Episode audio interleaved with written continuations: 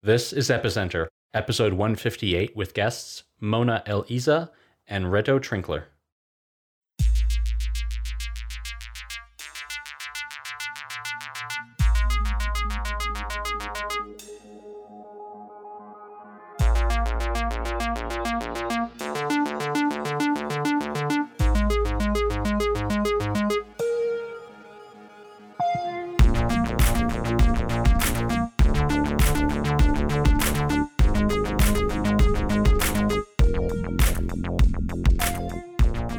Episode of Epicenter is brought to you by the Ledger Nano S, the hardware wallet which sets the new standard in security and usability.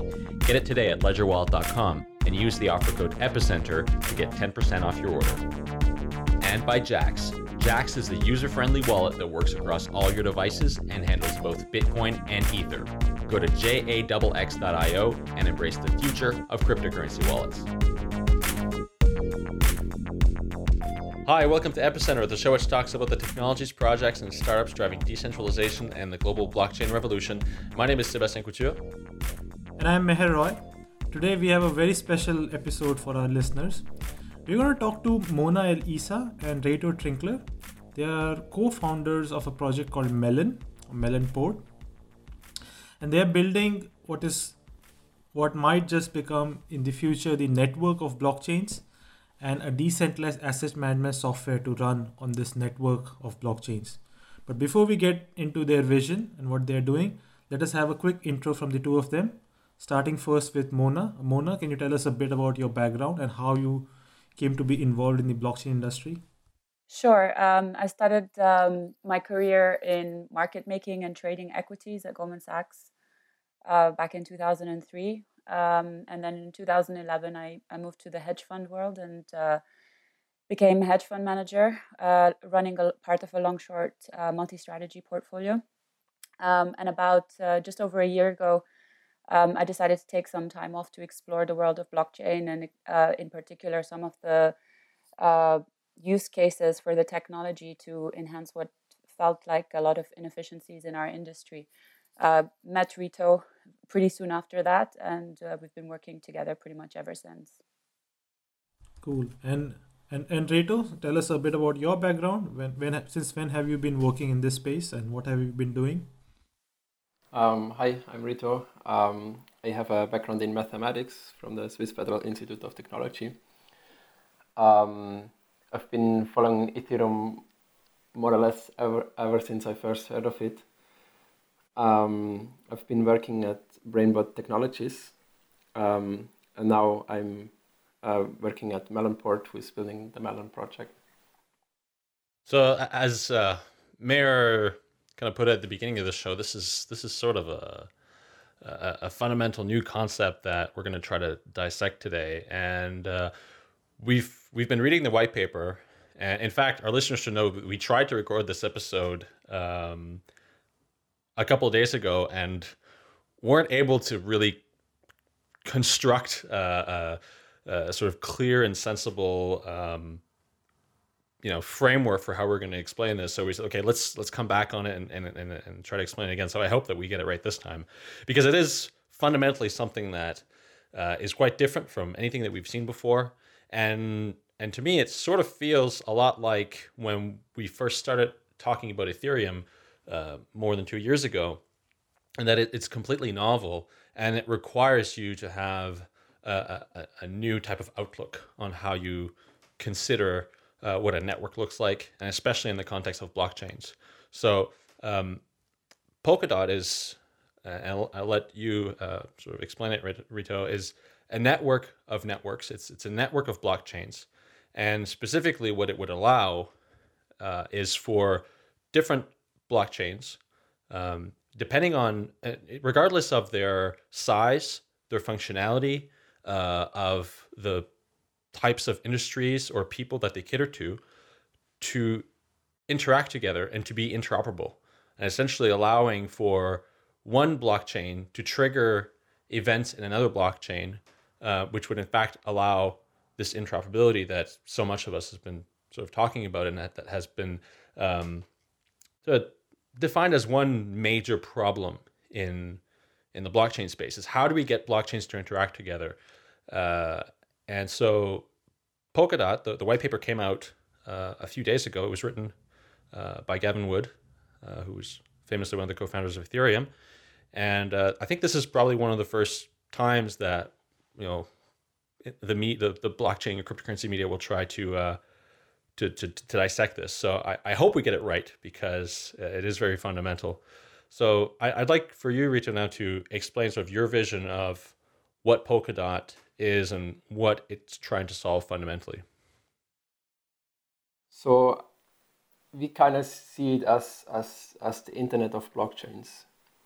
Um, if, if you look at the Bitcoin blockchain um, and kind of see it as a, as a database, as a decentralized database, um, and we look at Ethereum and kind of see it as a world computer, as a decentralized computer, um, and, and we have all these different variations of it, like Cinero and, and all of these um, kind of other computer-like structures.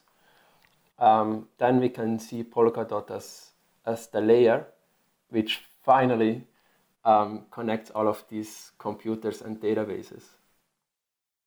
So, in a sense, um, what what you're trying to say is um, that we fundamentally have a sort of a coordination problem among among among these different blockchains, right? So historically, when we when we look at our industry, we have uh, we have kind of thought in terms of there's going to be one individual blockchain. Initially, with Bitcoin, we said, okay, there's going to be one individual blockchain and one individual currency to rule them all. You know, everything else is going to perish. There's going to be one blockchain with, this one currency and it'll be the blockchain, quote unquote, right? That's where we started. That's where our industry started. Then came Ethereum. And in Ethereum, it said, okay, we don't want to be really thought of as a blockchain. We, we want to be thought of as a world computer. So it's it's a it's a blockchain that is general enough to really be thought of as a computer. And although Ethereum never said it explicitly, when you say world computer, you assume that there's, there's, there's going to be one single one of them because only if there's one single network like Ethereum does it become the world computer. But if there's like hundreds of them, then there are hundreds of these, right? So somewhere intrinsically we were thinking, okay, there's going to be one big one giant world computer. And now with with Polkadot, the way I interpret your statement, Reto, is is saying like we have to kind of cast aside these ways of thinking that there's going to be one winning network, one winning blockchain, one winning world computer, but rather think as that there are going to be a lot of different consensus computers or there are going to be a lot of different blockchains and they're all going to sort of coordinate together with each other, work together with each other, and they're going to form a network of blockchains. And this network of blockchains will be singular. Like this will be the fundamental unit by which kind of our our industry is organized right would you agree with that i definitely would agree like that there will be different computers different databases as there already are now um, I, I, think that's it's a good point that, that i think it's unlikely that there will be one winning chain to rule them all but there will be different chains with different abilities and different use cases so I think and and like all, all, all the credit goes to Gavin. Like I think the, the genius of, of his proposition is is how loosely he defines basically what can be included into this network. Um, so it doesn't even have to be I mean essentially it just needs to be a data structure that is validatable and globally coherent and then it can be included. So it, it, it can even be a private chain, it can be a consortium chain, it can be you know, chain with proof of work, proof of stake, proof of authority. It's it's interesting, yeah.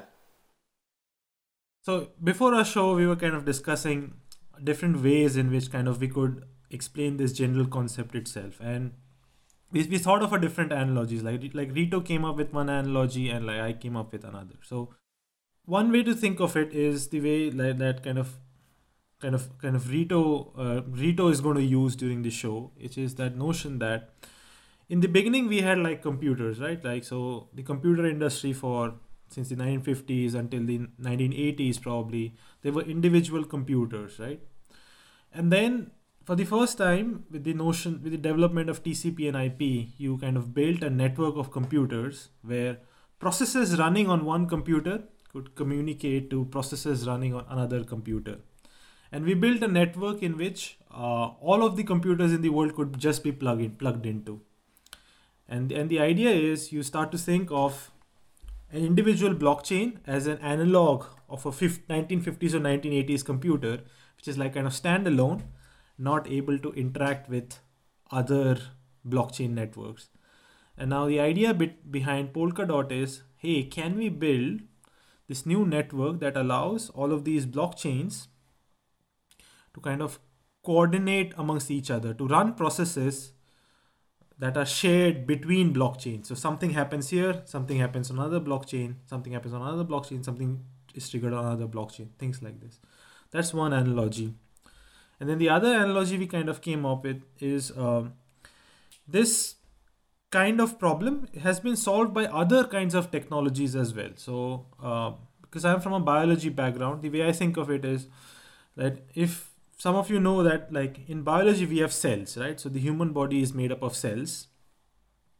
And if you go back to the history of biology in, in form of evolution theory then the cells were invented like three and a half billion years ago and then for the next around 3 billion years the world only had like single cells. These were like bacteria and these were like archaea. They were the different kinds of cells that existed in the world. And like 600 million years ago, roughly, give or take a few hundred million years, a few tens of millions of years, these cells learned how to coordinate with each other, like work together to form organisms that consisted of not of one cell, but like of multiple cells. One of the fundamental inventions that biology did was the invention of the nervous system. So if you think of the, your nervous system, your brain and spinal cord, what it's allowing you to do is there are cells in your in your in your feet and there are cells in your hand and these two need to coordinate in order to do something right? And your nervous system solves this coordination problem for these cells right? The leg can do something send a message to the cell of the hand. Hand can do something send a message to the cell of the leg so this coordination problem was solved for cells this coordination problem was solved for computers and here we are kind of asking the question can you solve this coordination problem of sending information between blockchains for blockchains, right? So that's what we're going to be talking about, uh, right, Reto? Do you have anything to add to add, add to that, or perhaps you could develop your analogy of networks of blockchains further? Yeah, I think that um, there can be a lot of analogies drawn, and in a way, like we, I mean, like yeah, you you kind of mentioned it already um, the way kind of I see it is like if, if we go back um, 60 years in history, then or fix, uh, 60 or so years in history, then we kind of see these big old clunky databases kind of developed by IBM and, and big as houses. Um, and then as history progresses, we see kind of they get um, they improve a lot these databases, and finally we kind of get to computers. Um, so essentially, we add logic on top of these databases and get computers. Um, and then we go further a bit in history, and and and we have all these different computers, and essentially the invention of the internet comes up, and, and we connect these computers together. Um, and in a way, it's it's it looks somewhat similar in, in the blockchain space. So we, we kind of start with databases. Um, so it, I mean, if we, if we look at Bitcoin as a database, which is very secure but also has kind of is its room for improvement. Um, and and we kind of go a bit further in history there, and we kind of have the, the next big peak, which is kind of, in my opinion, Ethereum. Um, where we have this concept of database and we add logic on top of it. Um, the genius of Vitalik Buterin. And now it, it really feels to me like, like we, we move a bit further and now we're at this other peak where we kind of we, we see all these different databases and all these different computers with all these different functionalities. Um, and now we can connect them. So and and um, in in a way it's it's in a way it feels like I mean if if you look at traditional computers and it feels to me like the, the last big invention in, in traditional computers was kind of the internet. I mean we had we had a lot of you know we have a, a AI and we have you know super high performance small computers called mobile phones and, and they have all these things. But it feels to me like the, the last big invention was the internet.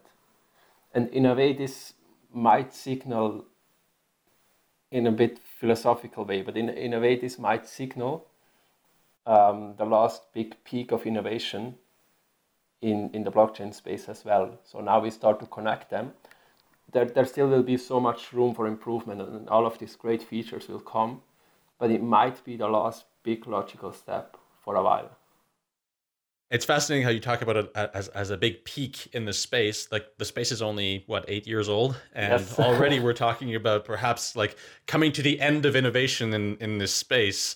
Uh, it, it, you know, if you compare that to the internet, what did it take 50, 60 years before that happened? And sort of, you know, the sort of computers coming together and and and, come, and participating in the network, which is the internet.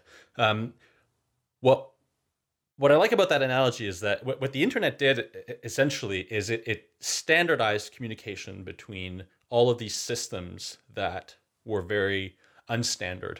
So, I mean, today we, we take it for granted that 20, 30 years ago, computer systems were very different and very incompatible.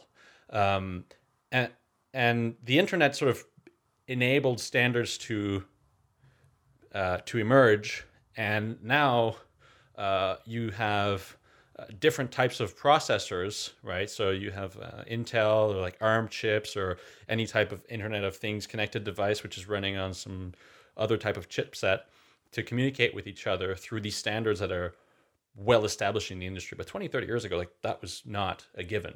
Um, and that's what sort of the internet and TCP IP enabled. And I, I see this as that leap, right, with blockchains is this network uh, protocol that would enable for a, a standardization at the communication level to occur not standardization of features you know because like cpus like processors computers whatever each of them has their own functionality and and and that's important but we need to have a a common language or common protocol that enables secure efficient and fluid communication between them. And uh, this is the, as as I start to construct my mental model around this. This is how I I'm, I'm seeing it.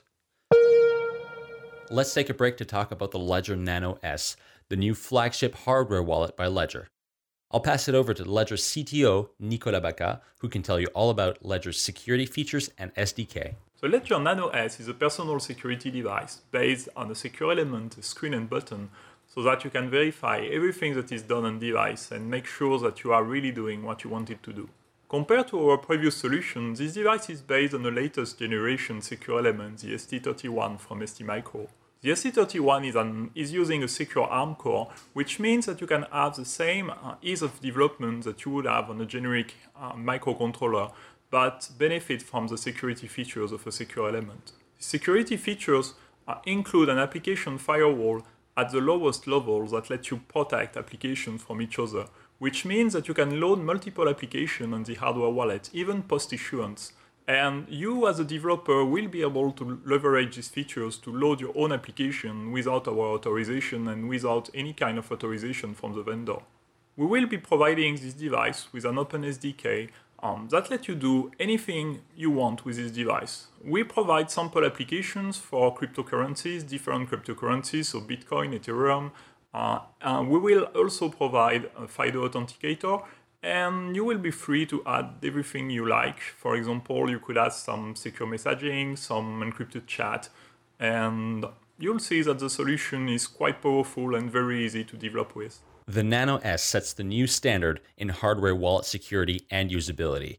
You can get yours today at ledgerwallet.com. And when you do, be sure to use the offer code EPICENTER to get 10% off your first order. We'd like to thank Ledger for their support of Epicenter. So let's perhaps dive in a little deeper. I think we've you know sort of covered the the analogies of what this looks like and what this enables. Let's talk about some of the core components of Polkadot. Uh, and I think it's important to um, define two uh, of the core components. One is the Polkadot chain itself, which in the white paper is called a relay chain. And essentially, that's what it does. It relays communications between different blockchain networks, which in the Polkadot uh, context are called parachains. So, could, could you expand on that, please? Sure. So maybe maybe we start with parachains. So parachains are essentially defined as validatable, globally coherent, dynamic data structures, which kind of has, you know, Bitcoin-like blockchains, which has which has Ethereum-like blockchains, which has which has consortium-like or even private private uh, chains. Like it kind of encompasses all of them because all of them are validatable and all of them are globally coherent. Um, so essentially, yeah, if, if we see these parachains as data structures, and data structures can also be computers, or in the in the analogy could be like a smart a smartphone, or like a high performance computer, a very secure computer, and and we kind of plug them in to the network, and then it's kind of we need to have this this TCP or or essentially we, we need to have some sort of layer that they can kind of talk to each other. And this kind of layer of, of talking to each other, as you said correctly, is, is, is the relay chain. So the relay chain essentially relays information from one chain or from one data structure to another. That's a great start, right? So there are there are parachains and then are relay chains. So you think of it like parachains you can think of as cells or organs the relay chain is like your like a spinal cord that relays messages between communications between the between them right now let's kind of start imagining on um, on a deeper level what happens inside a parachain so perhaps we could st- start with imagining uh, like just one parachain network individually and could you explain to us who are the um, important participants in one parachain network and what their responsibilities are. So essentially, if we start at a, a parachain and we said they need to be validatable and globally coherent, essentially validatable is is kind of there need to be some sort of state transition function.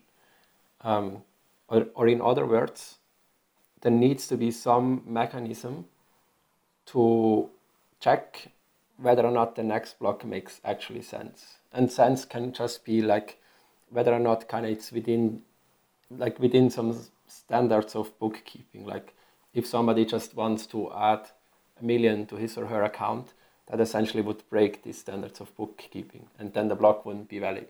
So that, that's that's essentially what is meant by state transition function.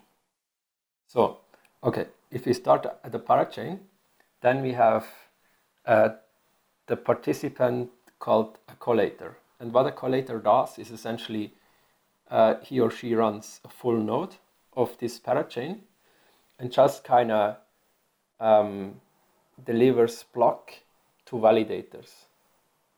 And, and validators are participants in Polkadot which kind of just apply this state transition function on this incoming block. So they just kind of, so this is in order that validators don't have to have a full node of each blockchain or of each parachain. They just kind of need to have this, this state transition function. So, so they only need to kind of validate if the next step or the next block actually makes sense. So, and kind of these validators are, are split into subgroups and each subgroup and randomly um, selected and each subgroup is kind of responsible for one parachain. So it kind of starts with subgroups. They validate all the transition of all the um, um, parachains, and then it's kind of once this happened, it's kind of it, it tries to seal it into one relay block, which is kind of from all the subgroups into one relay block. Let's let's try to kind of break down what you said. I think what you what you said is like a great summary of the system, right? And and we'll try to kind of break break break this thing down by taking uh, a couple of examples. So you started off with this notion of there being a parachain and uh, these participants in the parachain which you call the collators, right? So let's let's imagine uh, that that there is like one parachain. We for for purpose of simplicity we'll call it parachain one or P1, right? Now now P1 it P1 looks pretty much like Ethereum, right? Uh, it has the same functionality in, in Ethereum. And let's say Reto, you and I are the collators for for P1, and there's already been a million blocks in P1, right? And now a new block needs to be added. So the million and million in first block. So how, how does this block get added and what do we do in the in the process of adding the million and first block in P1? The Polkadot network would kind of vote on whether or not to include this um, new parachain. Um, and once this is approved, um, the essentially you and I, the collators of this parachain, would supply um, the information to validators. Um, yeah, and essentially validators apply state transition function, check if everything makes sense, and yeah, kind of once this happens for for all the parachains, gets into a, a relay chain block, and kind of included into the relay chain. So, uh, one thing I think is perhaps uh, important to uh, to define is the the validators. Uh, essentially, uh, if we think of traditional ma- ma- blockchains today, uh, the the miners or stakeholders or what, whatever validating node we have has this role of a collator and a validator in one. They they collect transactions and build the blocks and submit the blocks to be validated by the network. Uh, in in this uh, in this configuration, those roles are separated. So we have the role of the collator who um, assembles transactions to be sent to a validator, and, and that validator does the, the, the work that, um, let's say, like a miner or a proof of stake validator, or any, like if we take like Tendermint, um, like a validator in Tendermint, they add the block to the network. Is that an accurate representation? maybe maybe we need to introduce that there's also the concept of nominator. Okay, so essentially I, I would see validators as the analogy of, of a mining pool. Um, and nominators are people who have a stake in Polkadot, um, but just kind of want to uh, nominate a validator to kind of do the validating on behalf of them. Um, so these people would probably be considered as the miners, uh, the validators as the, the mining pools, and the collators just as, as the people who kind of run a full, full node, who do the heavy work essentially, who deliver the data. So these validators are are not individual to one parachain, right? So uh, we, we imagine this one parachain P1, and the two of us were collators to this, and then we might in the further imagine another parachain like P15 and Sebastian and Mona will be the collators uh, collators for this. So if you have like two different parachains P1 and P15, uh, how will the validators like who selects the validators for these parachains and how are the validators initially selected at all? The validators are selected randomly um, into these subgroups so there, there's kind of two steps of, of validation. There is the validation of the individual parachain, and there's kind of the validation of the overall relay or of the overall Polkadot network. So it's kind of two times validating. So Reto, you have you've you've kind of you've walked through this uh, concept of uh, the parachain and there being collators inside the parachain, and then uh, we introduce like a new party which is the validator, right? So can you tell us who is a validator? How is the global pool of validators created? and then uh, further, uh, what kinds of interactions exist between validators? Essentially, a validator is can be seen as as, as um, participants who who keep the network secure. So essentially, people who put stake, like stake in dot uh, tokens, the underlying tokens of Polkadot, um, and bind them to the network, essentially with kind of vouching with these tokens for their accuracy of what they validate. So if, if they don't validate accurately, kind of their stake is at is in danger. Um, these people will be selected according to a staking pricing algorithm. So the network needs to incentivize these people um, that they put stake into the network, like this, the same way as um, in a proof of work network, there needs to be an incentive for people to buy hardware and to actually mine. And it's the same here. So the, the selection that's the selection process will be yeah essentially an algorithm which kind of has as inputs like how much does a person want in return for their stake and how much stake is this person actually willing to commit um, and then once once we have a set of validators which as of now probably is 144 um, this set of validators need to be grouped into subgroups um, so that they can kind of validate the individual parachains. And this grouping is done randomly. So what you're in a sense trying to say is that there's this central relay chain that is um, essentially like a coordination chain that helps with the task of coordination, and the relay chain has this native asset, which is dot right? So just as the Bitcoin blockchain has a native asset, which is Bitcoin the currency, Ethereum, Ether the currency, Polkadot relay chain has a native asset, which is dot, right? Yes. The unit is called a dot. And now um, this dot is like freely tradable on the exchanges like any currency, but uh, but w- once once let's say uh, a holder like let's say Brian, like let's say he owns a lot of dot units so let's say there's a million dot units and Brian owns, uh, sorry, there's 100 million dot units and Brian owns, let's say, 2 million of them. Then Brian can essentially uh, stake his dot units in order to become a validator. So he uh, hands over control of these uh, dot units to the network, and in exchange, he kind of becomes a validator. And then he can validate not only the relay chain, but some of the data of the parachains themselves and we'll walk into how uh, how how that happens so different participants different owners of dots can kind of deposit their dots and become validators and this defines the global pool of validators right? Is that right? Yeah exactly. Okay. Today's magic word is dot d o t. Head over to letstalkbitcoin.com to sign in enter the magic word, and claim your part of the listener reward.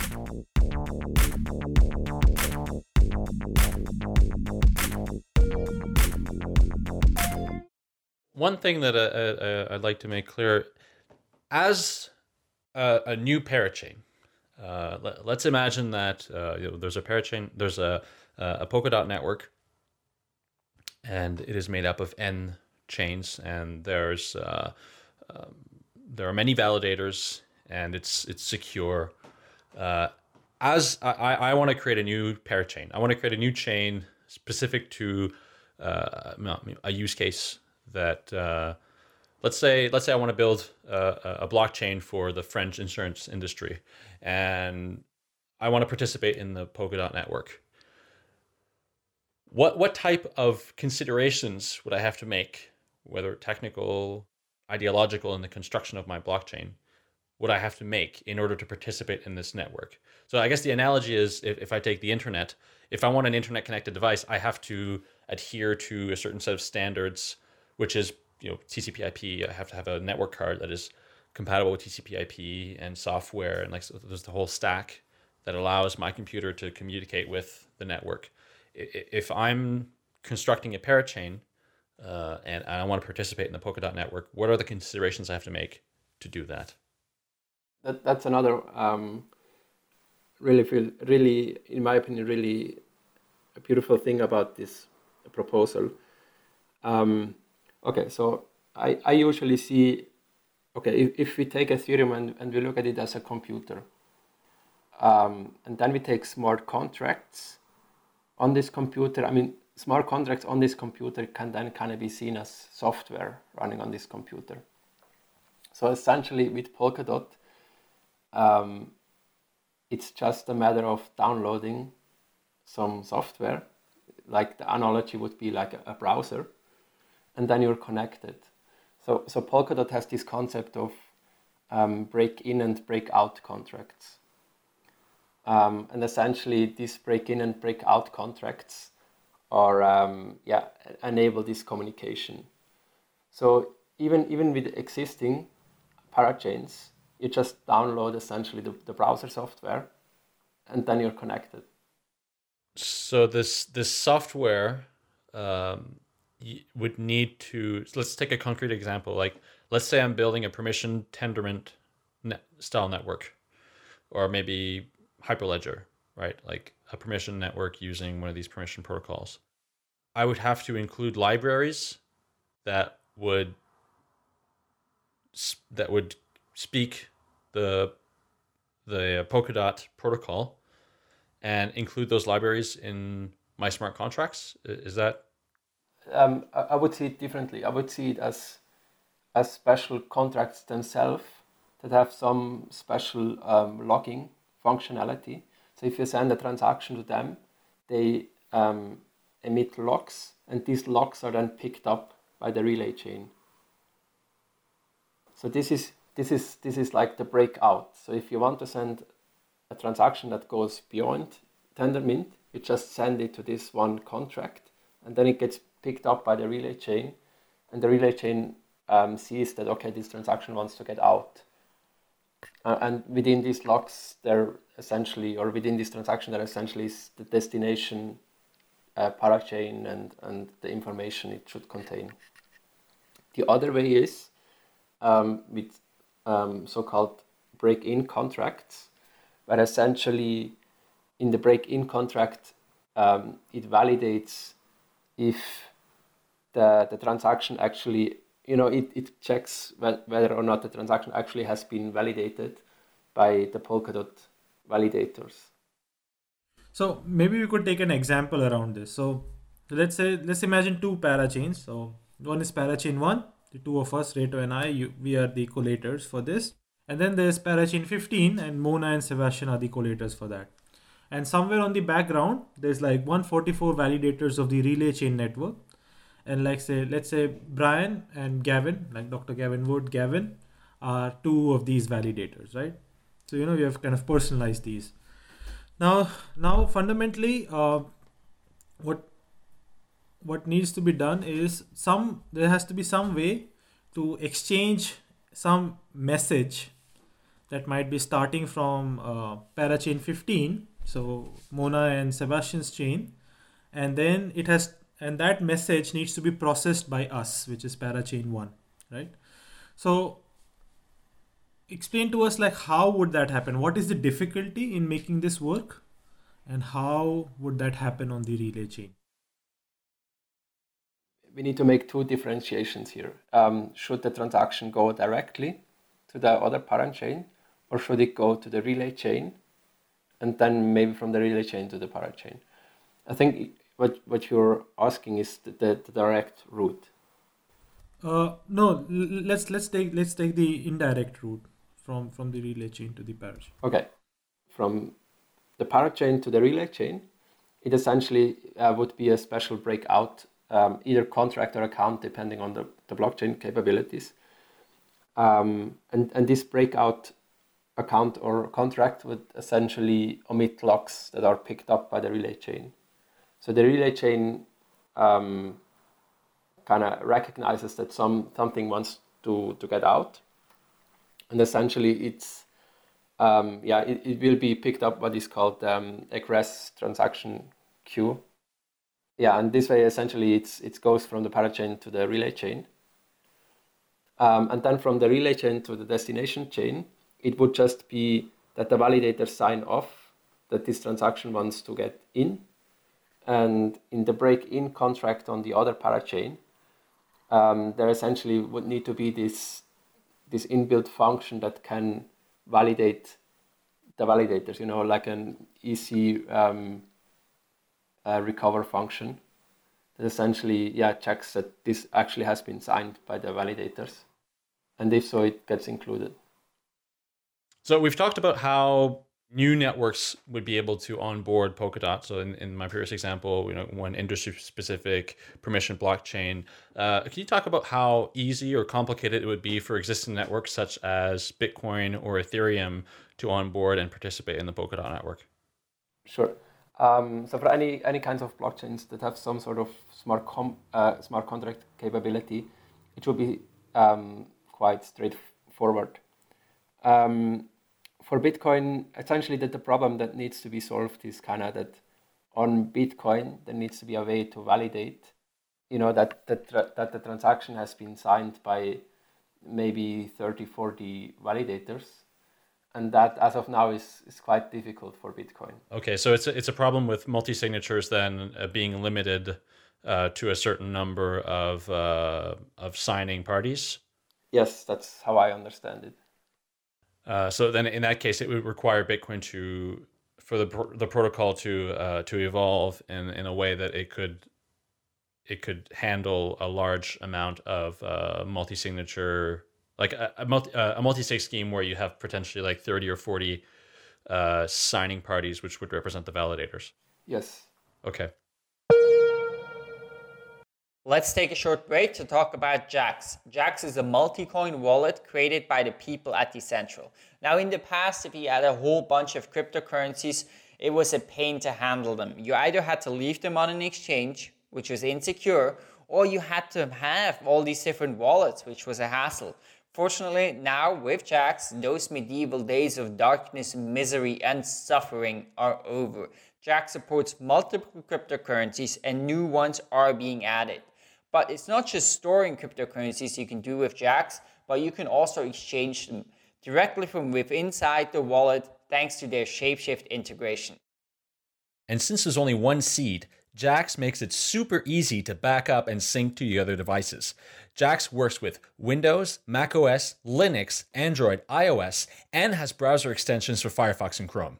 So go to jaxx.io, that's J A X X.io, to download the wallet and get started today. We'd like to thank Jaxx for their support of Epicenter. So at this point, I, would like to maybe come out of the technical uh, discussion and bring it to a higher level in terms of use cases and what this enables. So I'd like to get your your thoughts. Uh, perhaps Mona, you can address this on what use cases or what new types of business models uh, the Polkadot network would uh, would enable in the broader scheme and the sort of the broader uh, vision of a world with you know thousands, perhaps millions of blockchains.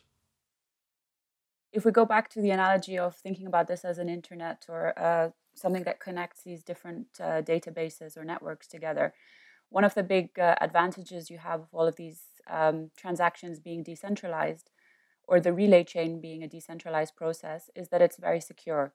So it might not be as fast as a, a, an exchange of information on the internet, but it's extremely secure. And so the biggest value or the, biggest use case I see for this would be exchanging things of value across chain. Um, and so when you think about that, then it, it kind of starts to make sense why we as Melonport, who are building a protocol and software for asset management, were so fascinated and excited excited when we heard or when Gavin opened up to us about the Polkadot paper because it solves a really big problem for us. Um, we've been building Melon on Ethereum for a while now. Um, but one of the big limitations we had, and one of the things people kept asking us, is how are you going to deal with assets on other chains if you want to truly be decentralized?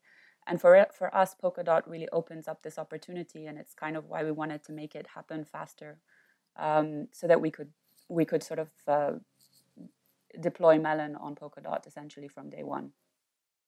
Let's dive then perhaps dive into Melon then. So the what what what you're trying to solve with Melon, uh, and and I'd like you to explain uh, essentially what Melon is and what you're trying to do is uh, being able to transfer assets or transfer value from one blockchain, let's say like Bitcoin, to another blockchain, like for instance, uh, decent- uh, decentralized capital uh, euro pegged uh, token, uh, or from an Ethereum contract token, you know, which represents some sort of asset to like a private chain that represents some sort of other asset. And you needed to have a protocol, uh, or what you were missing was a protocol that would enable this uh, this transfer of value from one blockchain to another. Can you can you talk about that in, in the context of Melon and the business that you're building there? How Parachain solves that problem? So actually, the, the Melon protocol itself is a protocol that basically um, enables people to set up funds in a in a kind of non-negotiable way. So it standardizes performances, so you can start to compare different uh, fund managers or portfolio managers, and it also stops the embezzlements of funds. So just like the Ethereum and Bitcoin protocol stop people being able to transfer a million dollars from one account to another, the, the Melon protocol stops a fund manager just being able to transfer that money to his or her private uh, another another account, friend's account, or whatever. So that's um, the setup process, and then there's this kind of management process. So I think this is the first proposition, at least that I know of, to set up and manage decentralized funds. But our limitation was that in order to stay completely decentralized, you have to the only thing you can uh, keep in those portfolios, which by the way, there's a lot of uh, on-chain tokens on Ethereum. Um, but the real um, the idea becomes a lot bigger when you can start to gain exposure um, in those portfolios to assets on other chains. And maybe if digital assets become more mainstream, potentially one day on private chains or consortium chains. And, and possibly not just um, limited to tokens and um, currencies, but maybe one day you'll be able to hold intellectual property or uh, anything you can really imagine in these portfolios. So this this Polkadot element kind of really unlocks this for us because um, Melon starts to become a much bigger idea um, in terms of an asset management proposal. That's a very interesting concept. So the the, the, the way the way I'm kind of thinking of it is so so so Melon Melon the the project itself is enabling like fund managers who are uh, who basically specialize in figuring out which places to invest money in uh, set up their portfolio. So what, what a portfolio means is okay there's like imagine like the smart contract system where uh, you can you can get investors to invest in your portfolio and then you will buy other assets on their behalf. And then when the other assets appreciate some of these returns are fed back into this investor. And all of these interactions are managed by a smart contract system right? Now uh, in a sense like a really good asset management uh, smart contract system would enable the, the fund manager to invest in a wide variety of assets right? Like for example if I open a brokerage account in uh, in the united states uh, then maybe i can as a fund manager invest in like 5000 different shares of different companies. So you you want a lot of assets to be enabled for fund managers and uh, a global network like Polkadot gives you exactly that kind of reach because there are lots of lots of different blockchains, lots of different assets, and then these fund managers would be able to hold all of the these in their portfolios. Exactly, Meher. You've got it spot on. Yeah. So it's it's it's the reach, um, but it's also um, we also profit from the extensibility. So the same way, you know, this this internet can connect different computers with different abilities, um, kind of we as the Melon project can also kind of utilize this. So if, if we have, if, if we want to have, um, like if we want to have our protocol on a chain that has zero knowledge proofs, we might, or we, we can essentially just take the idea that is the protocol and just implement it and deploy it on, on this computer, on this chain, essentially giving um, our users the option to now have these, these portfolios with zero knowledge proofs and not kind of um, dilute the tokens because it's all kind of the tokens are kind of on the network. Um, so that so that there is no conflict of interest there. So that yeah that that we can use. I guess to summarize it's all about giving the user a choice and not limiting the user uh, in any in any way. And so um, enabling them to invest in as many assets as possible, and also to deploy, set up, and deploy their funds on uh, any any network they may choose in future. Um, because if we go back to analogies that we discussed in the future, some people, if you're setting up a, a high frequency fund, you may you may choose a network or a, um, a blockchain that can can handle high frequency trading. If you're mostly concerned about uh, privacy, you might uh, choose a different kind of blockchain. And so by having um, this flexibility, um, we kind of overcome this and become more neutral and just allow the user uh, to, to decide how they want to deploy their portfolio. And you can think of Melon at this stage as an idea that can be deployed on any network which has the flexibility to do so because of Polkadot. That sounds re- really interesting. So can you walk us through like um, so you, we have walked through these two concepts. One is like the Polkadot network, and then there's one application of the Polkadot network, which would be decentralized asset management in the form of Melon. So can you walk us through like how you are planning to develop these concepts further? Because as I see it, like Polkadot is kind of a theoretical concept that was that is a paper written by Dr. Gavin Wood, and then you yourself have a paper around how decentralized asset management would work on Ethereum. So how does this get translated into reality in the future? Sure. I think the idea is that we recognize there are um, certain elements, uh, such as deciding on, for example, the exact consensus mechanism, um, or you know the exact inflation to build into some of these tokens, etc., that need to be further researched. And rather than rush them, I think the first thing we'll do is enter into a research and feasibility study uh, together with um, with the parity technologies. Um, the the idea is that we have a um, a contribution period coming up soon where we'll um, issue uh, tokens in both DOT and um, Melon, um, and um, and the initial uh, goal with these funds is to start with a, a feasibility study and kind of so Reto. Uh, Reto and our team to work very closely with uh, parity technologies and in terms of finalizing some of these details and making sure we uh, approach everything from from from the right uh, place. And once we uh, complete this feasibility study and conclude uh, that it will be possible, we'll continue with um, uh, the we as in Melonport will continue with the development of uh, Melon protocol to a phase two, um, where we hope to be able to go live, and then we will enter into a development agreement with Parity Technologies um, to launch the um, the Polkadot uh, to build the Polkadot network, which we will then deploy with Melon uh, onto it at, at, Genesis block.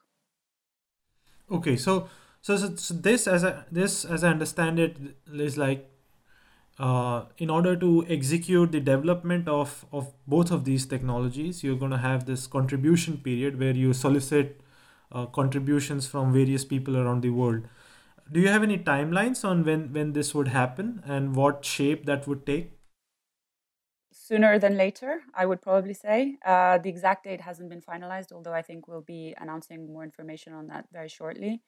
Um, the contribution period will probably last uh, about eight weeks. Um, we will probably uh, will facilitate the smart contract that enables the contribution period and we'll probably uh, be packaging the two tokens together uh, because we think it's a very um, uh, obvious fit that you sort of build a network and have the application side by side. Uh, so we'll package the tokens together, and um, and once we um, we raise a certain amount of uh, crypto funds, uh, we we will enter into the plan that I just discussed with you. Great. Well, we're definitely looking forward to that. hearing more news about the development of of Melonport as a project uh, and also uh, of Polkadot as a network. Uh, it, it, it was hard to to construct this in a way that uh, that that is understandable, but I, I hope that our listeners find that uh, we've um, dissected this uh, this concept in a way that is digestible and that you'll be able to understand. And I'm sure in the coming days and weeks there'll be articles and other podcasts coming out. You know that you can also watch or listen to or read uh, that will help you you know also gain your gain gain more knowledge about Polkadot because I think it's a really fascinating idea uh, that we were only starting to begin to see what the implications are, what the ramifications might be in the future. So, uh, good luck to you both on uh, on these very ambitious projects. Thanks Thank you very much, guys, and and congratulations on making it so easy to understand round two. well, well, I hope so, and thanks again for agreeing to come on a second time. We, we kind of botched it the first time, and and, and now we're uh, I, th- I think uh, we've got something solid that uh, that, that uh, people will be able to fully comprehend. So, uh, so thanks for coming on, and thank you to our listeners for tuning in. We are part of the Let's Talk Bitcoin network. You can find lots of great shows on Bitcoin, blockchain technologies, decentralized technologies, and all that good stuff at letstalkbitcoin.com. Uh, you can find us at epicenter.tv uh, or youtube.com slash epicenterbtc. And you can also find us wherever you get your podcast, whether that be iTunes, uh, SoundCloud, or any podcasting app.